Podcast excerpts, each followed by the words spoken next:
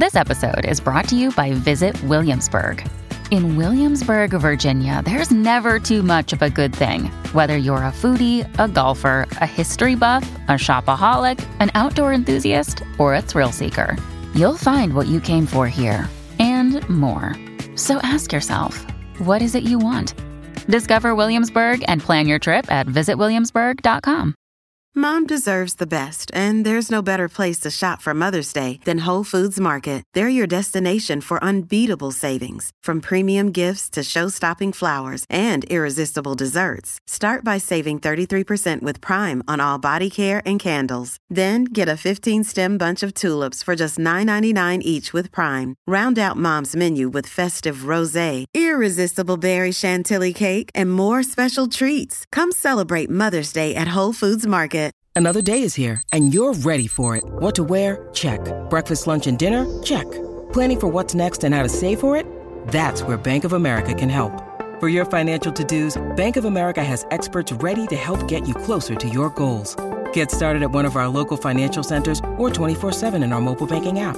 Find a location near you at bankofamerica.com slash talk to us. What would you like the power to do? Mobile banking requires downloading the app and is only available for select devices. Message and data rates may apply. Bank of America and a member FDIC. Hola, esto es New Books Network en español. Hola, bienvenidos a un nuevo episodio de New Books Network en español. Yo soy Diego Garzón Forero, antropólogo y magíster en estudios sociales, presentador y anfitrión de este podcast. En esta oportunidad hablaremos con Diego Armus sobre el libro Sanadores, Parteras, Curanderos y Médicas, las artes de curar en la Argentina moderna. Un libro editado y publicado por el Fondo de Cultura Económica en Argentina en el año 2002. Personalmente me siento bastante atraído por este tipo de temas, donde supuestamente hay algo exótico que no es tan exótico, sino que más bien es algo popular y bien conocido.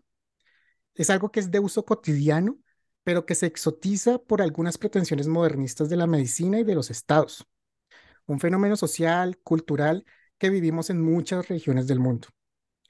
En el libro, en el, libro en el que vamos a hablar hoy, eh, hay varios autores que escriben 14 capítulos de diferentes tradiciones médicas en Argentina, desde diferentes disciplinas, teniendo la historia como punto central pero en este libro también hay científicos sociales, sociólogos, demógrafos, psicólogos, una terapista ocupacional y antropólogos.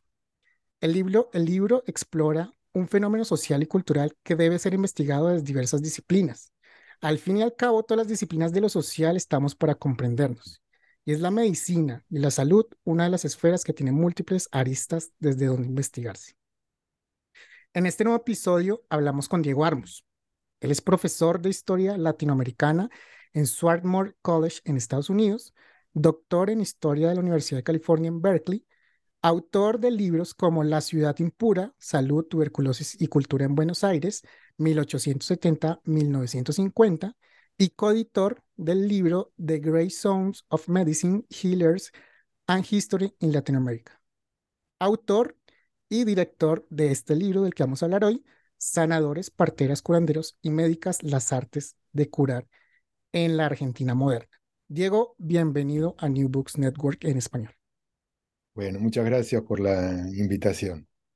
Diego, bueno, arranquemos eh, por conocerte un poco. Cuéntanos ah, sobre tu experiencia académica, tus intereses de investigación, de pronto cómo llegas a interesarte en la investigación de la medicina y la salud desde el punto de vista histórico.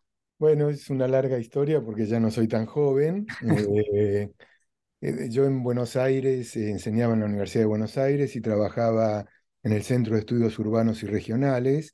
En ese momento me dedicaba a historia urbana, con mucho énfasis en la cuestión de la vivienda popular. Y en algún momento relacionada con la historia de la vivienda popular, descubrí el problema de la enfermedad. Eh, y de la mano de ese problema de la enfermedad, especialmente en el periodo que va de fines del siglo XIX hasta mediados del siglo XX, encontré que había una enfermedad que me permitía trabajar eh, muchas dimensiones que quizás la vivienda per se eh, no lo permitía. Y esa enfermedad era la tuberculosis, una enfermedad definitivamente este, popular, asociada con las condiciones de vida, asociada con la modernidad, fuertemente metaforizada, y entonces, eh, para ese entonces, definí, ya me estaba viniendo para Berkeley eh, a hacer el doctorado, decidí que iba a escribir sobre, eh, sobre esta enfermedad. en varios registros, el registro de la experiencia vivida de la enfermedad, el registro de la política sobre la enfermedad y los discursos que la mm, medicina y otros modos de lidiar con el problema de la salud articulaban frente a esta enfermedad, eh, que, para decirlo en términos sencillos, era la enfermedad dominante entre las finales del siglo XIX y comienzos del siglo XX. Eh, y finalmente las metáforas. Eh, hubo una autora que me, para mí fue central en tratar de armar este modo de mirar las enfermedades, que es Susan Sontag. yo entonces quería hacer una historia un poco distinta a la narrativa que hace Susan Sontag, no solo metáforas, no solo discursos, sino también una historia de políticas y de experiencias. Terminado este trabajo em, y ya instalado en Nueva York, em, un poco me he transformado en un historiador de la enfermedad. Eh, hice un par de libros con, estos, eh, con esta problemática, eh, tanto en inglés, en portugués y en, y en castellano. Em, y casi con unos 10 o 15 años este, de trabajo con esta perspectiva, eh, empecé a ver que eh, había un tipo de historiografía, especialmente de historiografía de la salud pública, que estaba demasiado centrada en, eh, en, en lo que el Estado podía brindar o dejaba de brindar en materia de atención de la salud. Eh, el campo de la historiografía eh, de la enfermedad y de la salud es un campo eh, académico de gran expansión, de gran crecimiento, no solo en América Latina, sino yo diría a nivel global. en cada región lo hace con sus peculiaridades, pero en general hay como tres modos de lidiar con estos problemas. Una es la historia que nos ofrecieron los médicos, los médicos interesados por, la, eh, mm, por el pasado. Y muchas veces este, se trata de una historia muy autocelebratoria, autocelebratoria del rol de los médicos y del rol de la medicina así llamada occidental, ahora biomedicina. Eh, por supuesto, ¿no? hay médicos que hacen historia que son mucho más sofisticados y más finos, si se quiere, pero digamos que el corpus que en general ofrece la historia tradicional de la medicina es una mirada muy internista. Luego hay una, una, una, perspectiva que viene de los estudios sobre la salud pública, eh, donde ahí participan no solo historiadores, también cientistas políticos, sociólogos, y el, el, foco en esta perspectiva es el de qué pasa con el Estado. Eh, ¿Qué pasa con las profesiones que el Estado reconoce eh, como las encargadas de eh, ofrecer servicios de atención a la salud? esta es, como digo, es una historiografía que ha crecido mucho, que es una historiografía que em, se piensa útil en el sentido de em, hay que entender el pasado para poder desplegar frente al presente las políticas más Em, efectivas para resolver eh, las demandas de la sociedad. Eh, de alguna manera es una historia o es una producción académica, si se trata de eh, cuestiones más contemporáneas, que quiere ser instrumental, este, que lo que quiere es brindar soluciones. Este, y luego hay una, tercera, una tercera perspectiva, que es lo que yo llamo la historia social y cultural de la enfermedad, que eh, quizás es la que es la más ambiciosa en el sentido que lo que quiere es lidiar con todas las dimensiones de la experiencia de la enfermedad, sea por el lado de lo que dicen los médicos, lo que hace o no hace el Estado o eh, las experiencias de la gente. Es muy ambiciosa, este, a no todo el mundo le sale muy bien esta narrativa, eh, pero ciertamente es una, eh, es una perspectiva que quiere eh, mm, superar las limitaciones tanto de la historia tradicional de la medicina, muy centrada en los médicos y en la biomedicina, como en la historia de la salud pública, muy centrada en las profesiones y en el Estado. Es en este contexto, entonces, y ahora un poco volviendo a mi propia... a mi propio camino que me lleva a, armar estos libros, es que yo veía que había avanzado mucho la historiografía frente al lugar que tiene el Estado eh, en la atención de la salud, pero nos olvidábamos este, que no todo el mundo accede a los servicios de atención del Estado. Entonces, la pregunta un poco que arma este libro es, eh, ¿qué hace la gente cuando eh, no puede acceder a los servicios del hospital, por poner un ejemplo. Y con el servicio de los hospitales me refiero a la medicina alopática, eh, al, servicio de la, de la, biomedicina, a las perspectivas de la salud pública. ¿Qué hace la gente cuando no puede acceder eh, a los servicios eh, de atención o cuando no cree en ellos? Ese sería el segundo escenario. O, y este sería el tercero, cuando la biomedicina no ofrece soluciones efectivas. Entonces, estas tres preguntas son las que de alguna manera eh, arman eh, la agenda de este libro. Eh, cuando estas tres cosas ocurren, este, la gente sigue buscando algún tipo de solución para, para sus problemas. Y acá quizás valga la pena precisar un poco que hablamos de enfermedad, pero hablamos también de malestares en general. Porque la enfermedad evidentemente es una construcción eh, biológica y una construcción eh, sociocultural. Este, y no todos los malestares adquieren ese tipo de estatus. ¿no? Entonces, un poco el libro este tiene que ver con eh, estas preguntas. ¿A dónde va la gente este, cuando no puede ocurrir, mm, concurrir a los servicios de la medicina de la medicina eh, alopática. Quizás en la historia íntima de este libro, y con esto eh, cierro un poco mi respuesta a tu primera pregunta, la historia íntima es un libro que yo saqué en inglés, que mencionaste en la introducción, eh, The Great Zones of Medicine, Healers and History en Latinoamérica, un libro que compilé con Pablo Gómez y que cubre de México a Chile y Argentina. Este, un poco con la misma agenda con que yo hice el libro sobre, em, sobre Argentina.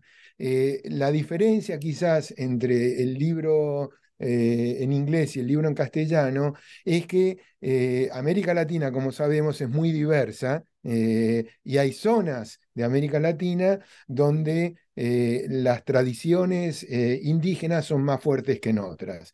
Entonces el libro un poco arranca desde, la, desde el momento de la conquista y llega hasta eh, el siglo eh, hasta el siglo XXI. En el caso del libro argentino, eh, la cuestión es un poco distinta porque, salvo algunas regiones de la Argentina, el pasado indígena precolombino este, y su persistencia en tiempos coloniales ha sido siempre menos eh, menos intenso, menos significativo. Ok, bueno, y, eh, y dándonos un poquito más de contexto, hablemos de esas regiones. De pronto para las personas que no somos de Argentina, eh, bueno, y hagamos más contexto sobre el libro, para todas las personas que nos están escuchando. Aquí hay historias de varios practicantes de, ¿cómo le decimos? Medicinas populares, tal vez. Eh, medicina popular es un, es un término complicado, ¿no? Sí, sí, sí, Del mismo modo que medicina oficial es un término complicado. De hecho, yo diría que lo que está buscando este libro este, es eh, poner el acento en lo que llama una zona de mezcla, de negociación eh, híbrida. La palabra híbrida mm. está un poco gastada ahora, eh, pero yo la verdad que no encuentro ninguna mejor, este, porque sabemos que, eh, nada, desde muy distintas disciplinas, cada año aparece una nueva, eh, un nuevo modo de lidiar con, esta, con estas situaciones de mezcla. Aculturación, transculturación, en fin, la, hay una cornucopia de, de, de, términos que compiten entre sí. Dicho esto, ningún término es, particular, es eh, eh, definitivamente satisfactorio. Yo al día de hoy me quedo con hibridización. Entonces, lo que me parece que está ofreciendo esto, y esta fue mi intención, es buscar esa zona gris, esa zona, gris, esa zona híbrida. Ni el charlatán el, charlatán del libro de texto, un poco construido por la antropología más tradicionalista, eh, ni, eh, eh, ni, el médico de guardapolvo blanco puro ofreciendo siempre soluciones efectivas. Estas dos figuras me parece que están muy cristalizadas, este, en un caso por la antropología médica más tradicional, hay muchos antropólogos, médicos que, se han, que han tomado distancia de la figura del charlatano, del curandero sensible a las necesidades de la, eh, de la gente, que es un poco esta figura cristalizada. Y también la otra figura cristalizada, construida por los historiadores de la medicina, los médicos, que pintan al médico como este, un proveedor eh, extremadamente generoso de soluciones siempre efectivas. Entonces, si se ponen a un costado estas dos figuras cristalizadas, en el medio circulan este, estos prestadores de atención de la salud. Por eso digo, no sé si son parte de la medicina popular, son parte de eh, prácticas, lo que yo llamo artes de curar, eh, que son definitivamente híbridas. ¿Y por qué híbridas? Porque ninguno de los 14 casos eh, que incluye el libro em, deja de revelar eh, las, los diálogos, las, las, tensiones, si se quiere, entre, si se quiere, la medicina alopática hegemónica y muchos otros modos de tratar de cuidar eh, de, ofrecer eh, atención eh, a la salud. entonces, más que medicinas populares, yo diría esta zona gris de híbridos, este, con saberes específicos, este, algunos muy, muy articulados, otros no tanto. Vale, vale, bien. creo que te, debo la, el comentario sobre la geografía de la Argentina. Sí, te, este, preguntaba, bueno, pero, pero está muy bien que nos hagas aclaración de eso, porque lo hablábamos previamente, bueno, ¿cómo llamamos esto? Medicinas populares, medicinas híbridas, eh, no sé, hay un montón de categorías que lo expones dentro del libro, ah, pero es importante, creo que es importante aclararlo. Digamos que son estas medicinas que no son de esa medicina alopática, de la biomedicina, medicina universitaria que también llaman, eh, todas estas, no sé si son también tradiciones, por ejemplo, esa es otra categoría también que podría estar metiéndose ahí, esas medicinas que no hacen parte del sistema estatal, por decirlo así. Eh, hagamos de pronto entonces geográficamente para las personas que no somos de Argentina, de pronto estos casos, ¿desde dónde los estamos mirando si lo ubicamos en Argentina? Sur, norte, urbano, rural, suburbios. Cuéntanos un poco sobre eso. Bueno, eh, sí, eh, creo que esto es, importante este, remarcar. como probablemente saben, la Argentina es un país que junto con otros países de América Latina recibió mucha inmigración eh, ultramarina. Eh, y esto afectó fuertemente a lo que llamamos la zona del litoral, básicamente Buenos Aires y otras grandes ciudades también del litoral. Este, pero hay otras zonas de la Argentina donde las tradiciones eh, indígenas precolombinas fueron más fuertes. Este, el noroeste es un ejemplo, este, donde el mundo andino ha tenido una presencia eh, significativa, el imperio incaico llegó hasta esa, zona. En el noreste, donde está más la tradición de los guaraníes, cercanos a Paraguay, al sur oeste de Brasil, eh, el sur, eh, básicamente la Patagonia, este, con grupos asociados a los a los mapuches. Eh, esta es un poco esta geografía variada, eh, con, un, con, una población argentina que está muy desbalanceada en términos de su localización. Buenos Aires tiene más de 15 millones de habitantes. Este, y la zona litoral condensa, concentra el grueso de la, más, más de la mitad de la población de la Argentina.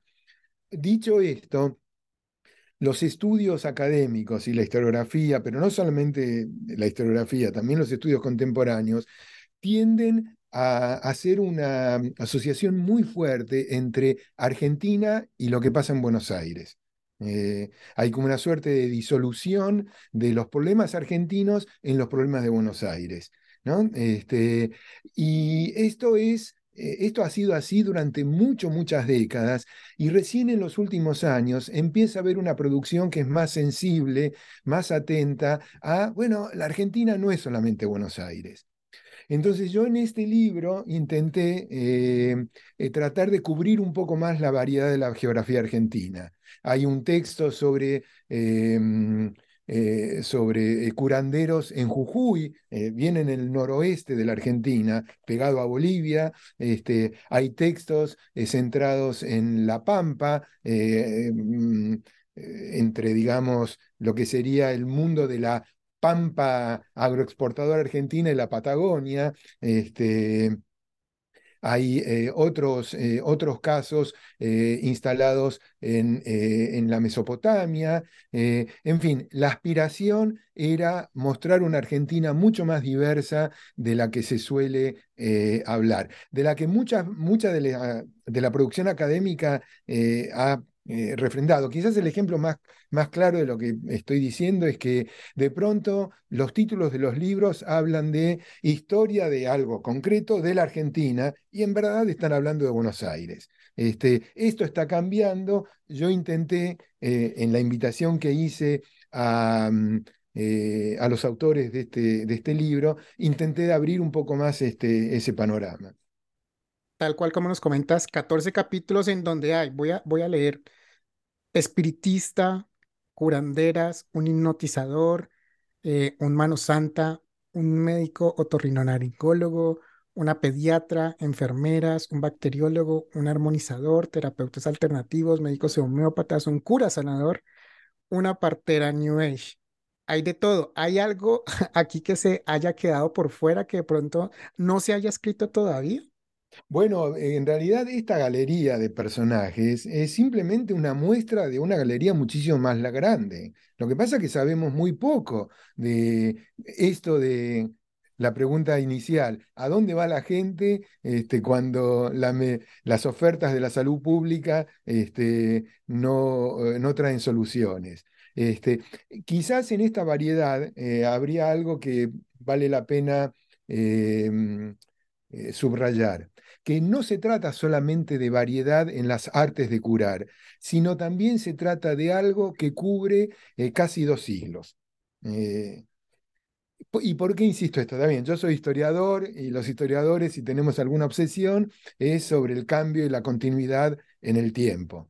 Este, en este caso, mi obsesión o mi carta oculta, digamos, este, es el argumento de que en verdad, eh, cuando eh, el Estado no logra ofrecer servicios de atención, cuando la biomedicina o la medicina oficial no da respuestas efectivas, este, lo que uno encuentra es una gran resiliencia, este, una, presencia eh, muy perdurable de estos oferentes de artes de curar.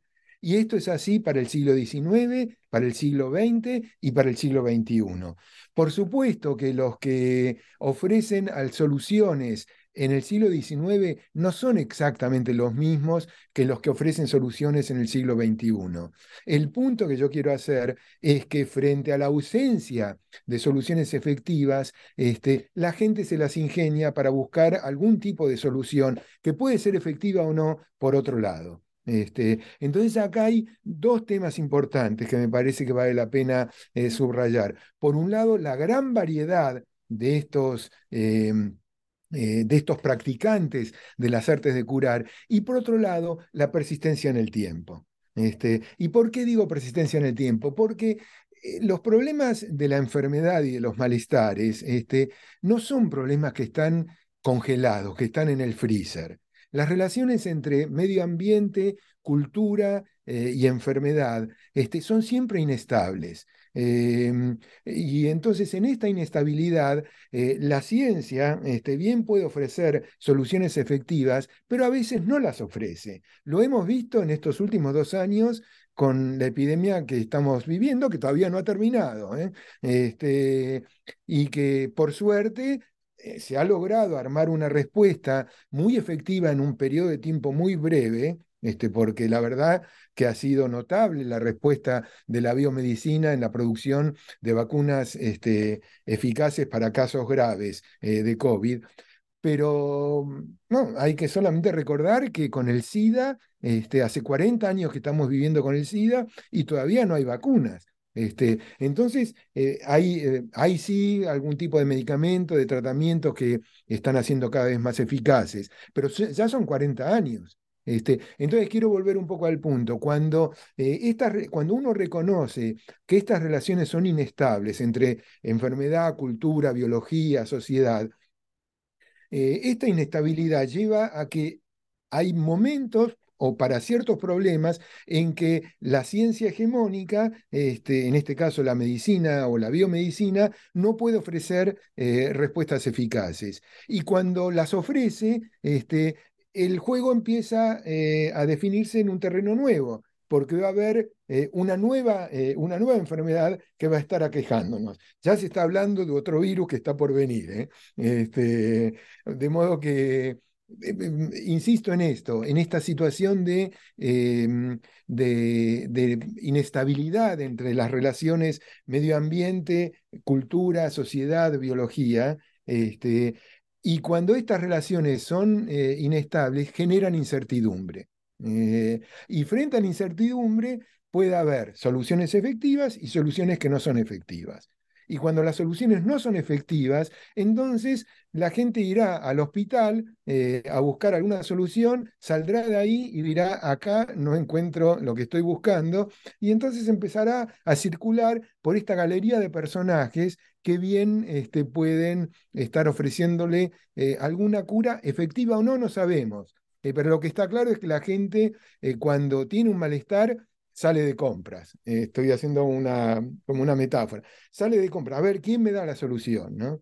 Este, por supuesto que para, lo, para todas las enfermedades y para todos los malestares, las paradas de la compra, de ir de shopping, digamos, este, no son siempre las mismas.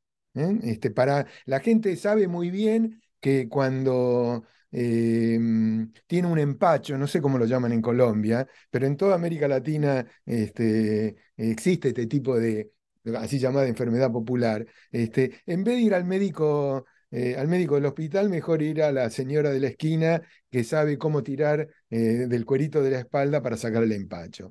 De hecho, hay muchos médicos que dicen, para esto, vayan a, vayan a buscar a la señora. Este, no todos los médicos, pero yo diría que cada vez más hay, hay médicos este, más abiertos, más flexibles, eh, más permeables a reconocer que la biomedicina eh, ofrece soluciones, pero no tiene la bola de cristal.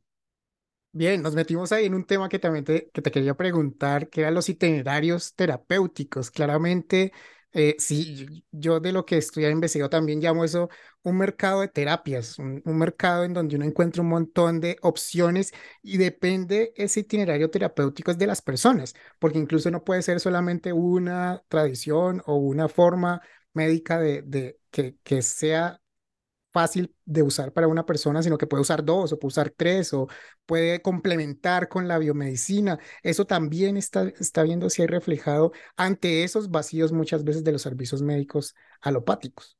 Sí, totalmente, sí. Es esto que, que la antropología médica llama pluralismo médico, desde la perspectiva del enfermo, ¿no? Este, donde efectivamente, como vos decías, eh, hay complementariedad. Este, Em, y esa es una cuestión. Y la otra cuestión es que yo creo que eh, los itinerarios terapéuticos no son, em, no sé si la mejor palabra es infinitos. Eh, para ciertos malestares y para ciertas enfermedades, las opciones este, en esto de ir de shopping son eh, acotadas, ¿no? Este, voy al médico del hospital, no me sirvió, voy a eh, a un quiropráctico. Eh, el quiropráctico tampoco me ayuda, eh, voy a uno que hace Reiki. el de Reiki tampoco me ayuda y bueno, quizás no encuentro ninguna solución. No es que es, es infinito el, el, viaje por las ofertas terapéuticas. lo que, lo que quiero decir es que para cada malestar o para cada enfermedad hay un viaje, hay un itinerario que probablemente sea específico, particular, ¿no? Em, casi todo siempre empieza en casa, este, en la medicina casera. Eh, y, eh, y, una vez que las cosas no se resuelven eh, o que empiezan a tomar un color un poco entre desagradable, peligroso, etcétera, entonces ahí se sale del mundo de la medicina casera y las trayectorias pueden ser muy, muy diversas. Ir derecho al hospital o ir derecho al farmacéutico este, de la esquina o ir, o ir a algunos de estos eh, oferentes de cuidados de salud en la zona híbrida, en la zona gris. Este, pero creo que lo importante es tener en cuenta que en estos viajes, estos itinerarios, este, no son, eh, no, no, siempre tienen las mismas paradas. Depende de cada quien, de cada persona. a partir depende, Yo creo que depende de cada persona, pero el punto que yo quiero hacer es que no solo de cada persona, sino también del malestar porque eh, si uno se quiebra una pierna, este, está claro que, eh, salvo que estés muy por fuera este, del, eh, del sistema médico del siglo XXI, que no vayas al hospital. Este, Así como el ejemplo que puse del empacho, que mucha gente directamente ni va al hospital para resolver el empacho y va con la, a la señora de la esquina, que, la comadrona, que es la señora que lo, lo puede ayudar. ¿no? Este, de modo que, bueno, eso sí, yo creo que no hay itinerarios eh, prefijados, eh, los itinerarios son distintos según se trate de, la enfermedad o del malestar. Em, y también creo que vale la pena, volvemos con esto, qué tipo de oferta de servicios hay porque una cosa es estar en una gran metrópolis, este, donde efectivamente puedo elegir entre el hospital, el, el consultorio privado del médico, eh, un servicio mutual o, eh, eh, o un curandero. Y la otra cosa es estar, por ejemplo, en las zonas más pobres de esa área metropolitana, donde quizás no, el hospital está muy alejado. Entonces acá tenemos el problema de la accesibilidad. Eh, quizás hay una solución efectiva, pero e, e, esa solución efectiva no está al alcance eh, de todos. Y aquí entramos, naturalmente, en el problema de las condiciones de vida. Este, las desigualdades de acceso a la salud y todo Efectivamente, sí. Otra idea aquí que también el libro nos quiere marcar y que tiene que ver mucho con esto es, eh, bueno, normalmente se asocia la biomedicina o la medicina universitaria por un lado y los otros tipos de medicina por otro lado. Pero no es tanto así, no es, una dicotomía totalmente alejada, sino que estas hablan muchas veces, tú lo decías, hay médicos que le dicen, mire, es que usted tiene que ir a ese médico de la esquina porque es que lo que usted tiene es para ese médico de la esquina, no necesariamente tiene que pasar por acá. O al revés, también puede pasar a lo que voy es que hay diálogos, hay diálogos entre esa burocracia del Estado que, que tiene la, la medicina alopática como su punto clave, pero hay diálogos con esas otras medicinas, no, no necesariamente están totalmente apartadas. Y creo que el libro apunta mucho a mostrar esa, ese diálogo también. Eh, sí, sí. Eh, es, un, es un diálogo que eh, no es sencillo. ¿eh? Este, eh, hay, un, hay dos historias en el libro de, em, de practicantes de medicina oriental, de medicina de tradición china, en hospitales públicos de Buenos Aires. Y eso no es tan común. Este, yo me interesó ese caso porque ahí lo que está mostrando es que empieza a haber algún tipo de amplitud en una institución como es el hospital, este, pero que esto no está tan generalizado. Hay lugares en América Latina donde em, uno puede en el mismo hospital golpearle la puerta eh, de la oficina del médico de, delantal blanco y al lado hay alguien que ofrece eh, curas a, base de hierbas, herboristería.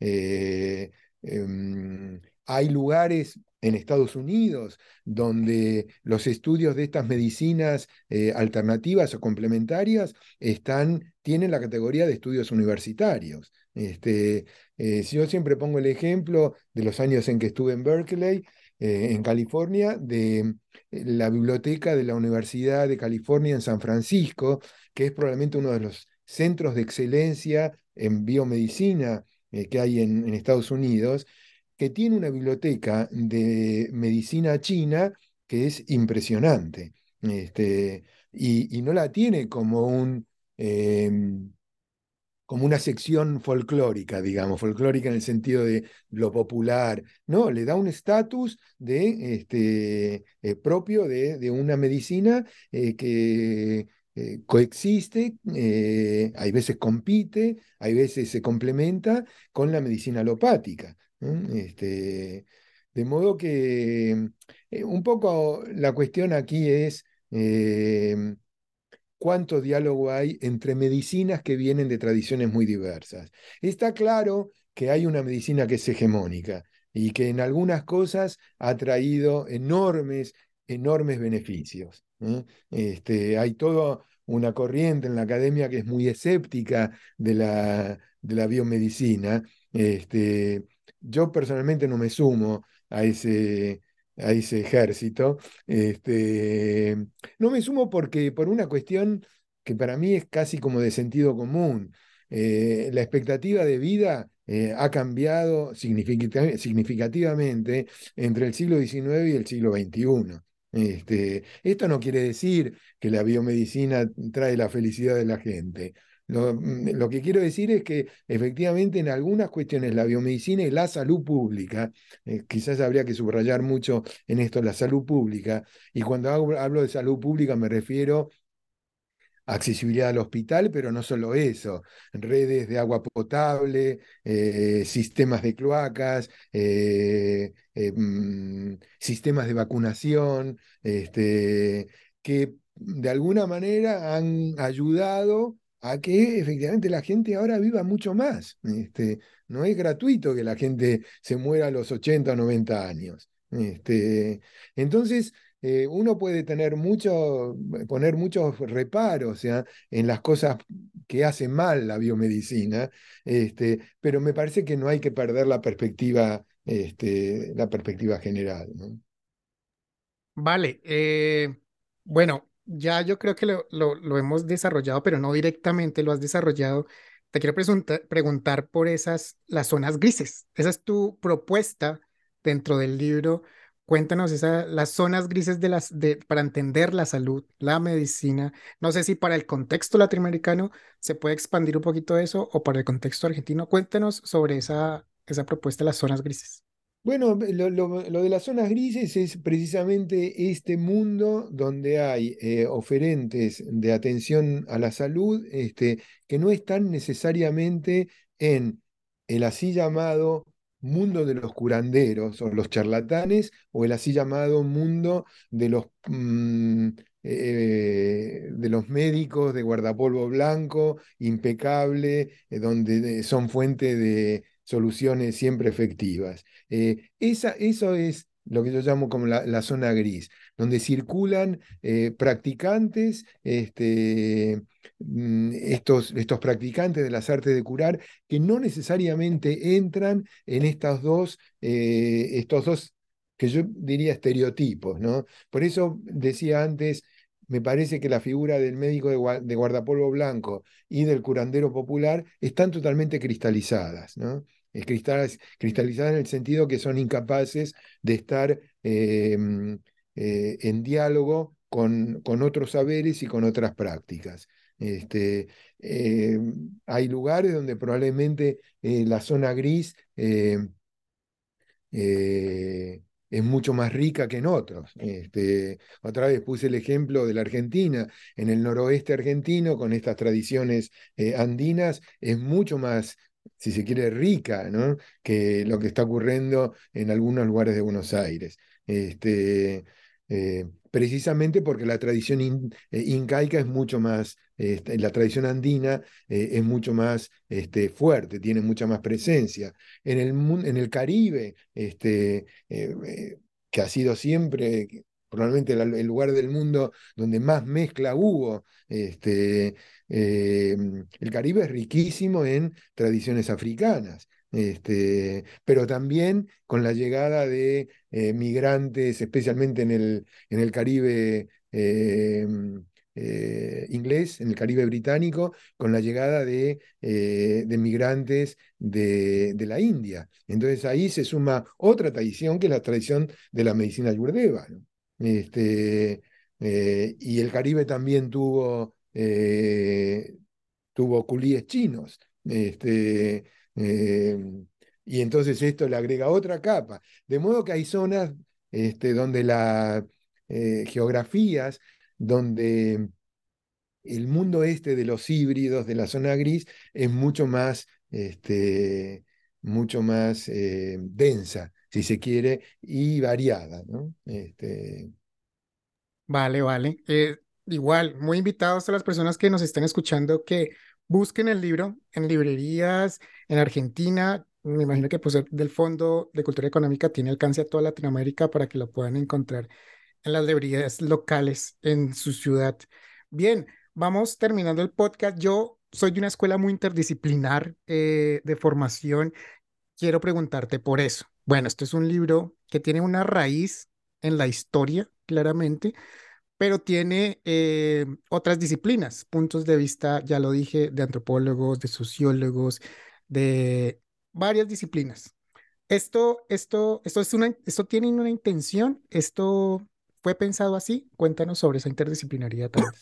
Sí, fue pensado así eh, mm, por algo que, eh, que ya comenté, que este es un problema que recorre eh, dos siglos. Bueno, en el, caso, en el caso de la Argentina, ¿no?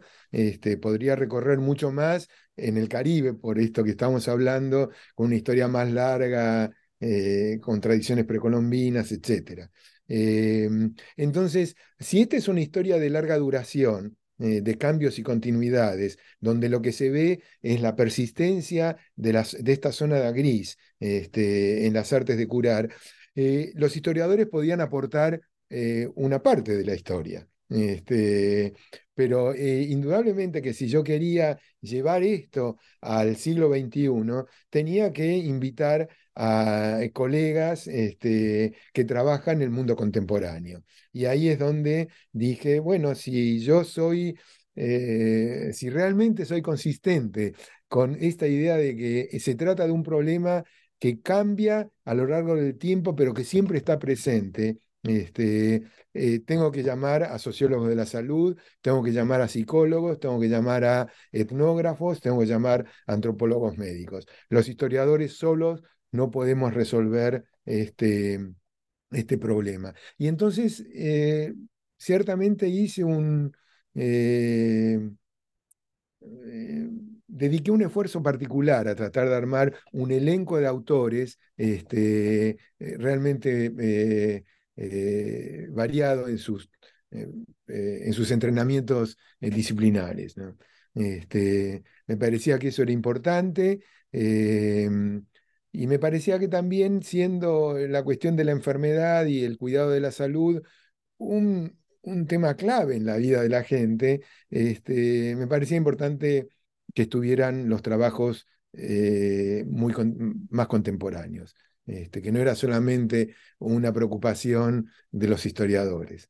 Este, y contar todo esto diciendo, este, no, yo creo que efectivamente este es un problema que viene que está en el pasado y que sigue en el presente, contarlo así, desnudito, no iba a ser tan convincente como terminar el libro con eh, estudios de eh, totalmente contemporáneos.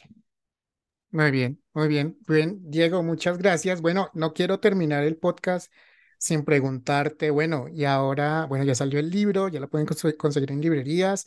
Ah, ¿En qué estás trabajando ahora? ¿Qué se viene? ¿Qué publicaciones? ¿En qué te buscamos ahora? Eh, estoy con varios proyectos, eh, uno también con el Fondo de Cultura Económica, es un libro sobre enfermedades argentinas, esto es, enfermedades eh, de fines del siglo XIX al presente, pero el título, eh, esto de enfermedades argentinas, no es que haya una viruela argentina o una tuberculosis argentina. El objetivo es hacer una discusión de enfermedades que está localizada. localizada en el sentido que la tuberculosis no es la misma en Nueva York que en Buenos Aires. Este, en ese sentido, enfermedades argentinas. Estoy también terminando un libro en inglés sobre es una historia sociocultural de Buenos Aires, este, pero el proyecto de investigación en el que estoy metido desde hace un tiempo, y solamente tengo que sentarme a escribir, es una historia cultural y social de, del cigarrillo de tabaco en Buenos Aires. Este, una historia de eh, un hábito que fue celebrado durante casi un siglo, desde que aparece el cigarrillo moderno, 1870, 1880, y que en las últimas dos décadas ha terminado medicalizado, perseguido eh, y fuertemente asociado con el cáncer de, pulmón. Este, un poco es eso. Eh, fumar fue una gran fiesta durante 80 años y en los últimos 30 años acabó la fiesta. Muy bien, eh, claramente esto les va a interesar a todos los antropólogos, sociólogos de la medicina, eh, profesionales de la salud que les gusta toda la historia de la medicina. Pues bueno, ahí está lo que se viene de Diego Armus para los próximos meses, años tal vez. Bueno, algunos meses y otros probablemente años. Muy bien, pues Diego, muchísimas gracias. Eh, algo último que nos quieras contar, invitas a todas las personas que quieran de pronto conseguir el libro en Estados Unidos o en Argentina, ¿dónde lo pueden conseguir? Eh, ¿Qué nos puedes contar sobre eso? Últimas cosas que nos quieras decir. La verdad que no sé muy bien. Yo supongo que si entran a la página de Fondo de Cultura Económica de Buenos Aires, ahí eh, va a ser la, manera más sencilla. Este, es una página que está muy bien mantenida porque, eh, porque la editorial tiene en Buenos Aires no solo la tarea de la editorial, sino también un centro cultural. Y entonces es una página muy rica en información, en comentarios de libros. Este, pero más que esto no sé. Bueno, vale, muy bien. Pues muchas gracias, Diego, por el tiempo. Muchas gracias a todas las personas que nos estuvieron escuchando. Recuerden que nos pueden compartir, compartan su podcast eh, por donde quieran, en cualquier plataforma. Estamos en Spotify, que es como la más eh, popular de todas. Ahí está, busquen New Boots Network en español, ahí para que nos puedan compartir, métanos en los sílabos de sus programas de clase, que también sirve un montón para compartir con colegas, estudiantes, personal que esté muy interesado en esto. Muchas gracias a todos los que nos escucharon. Recuerden que estamos en New Books Network en español. Yo soy Diego Garzón y hasta la próxima.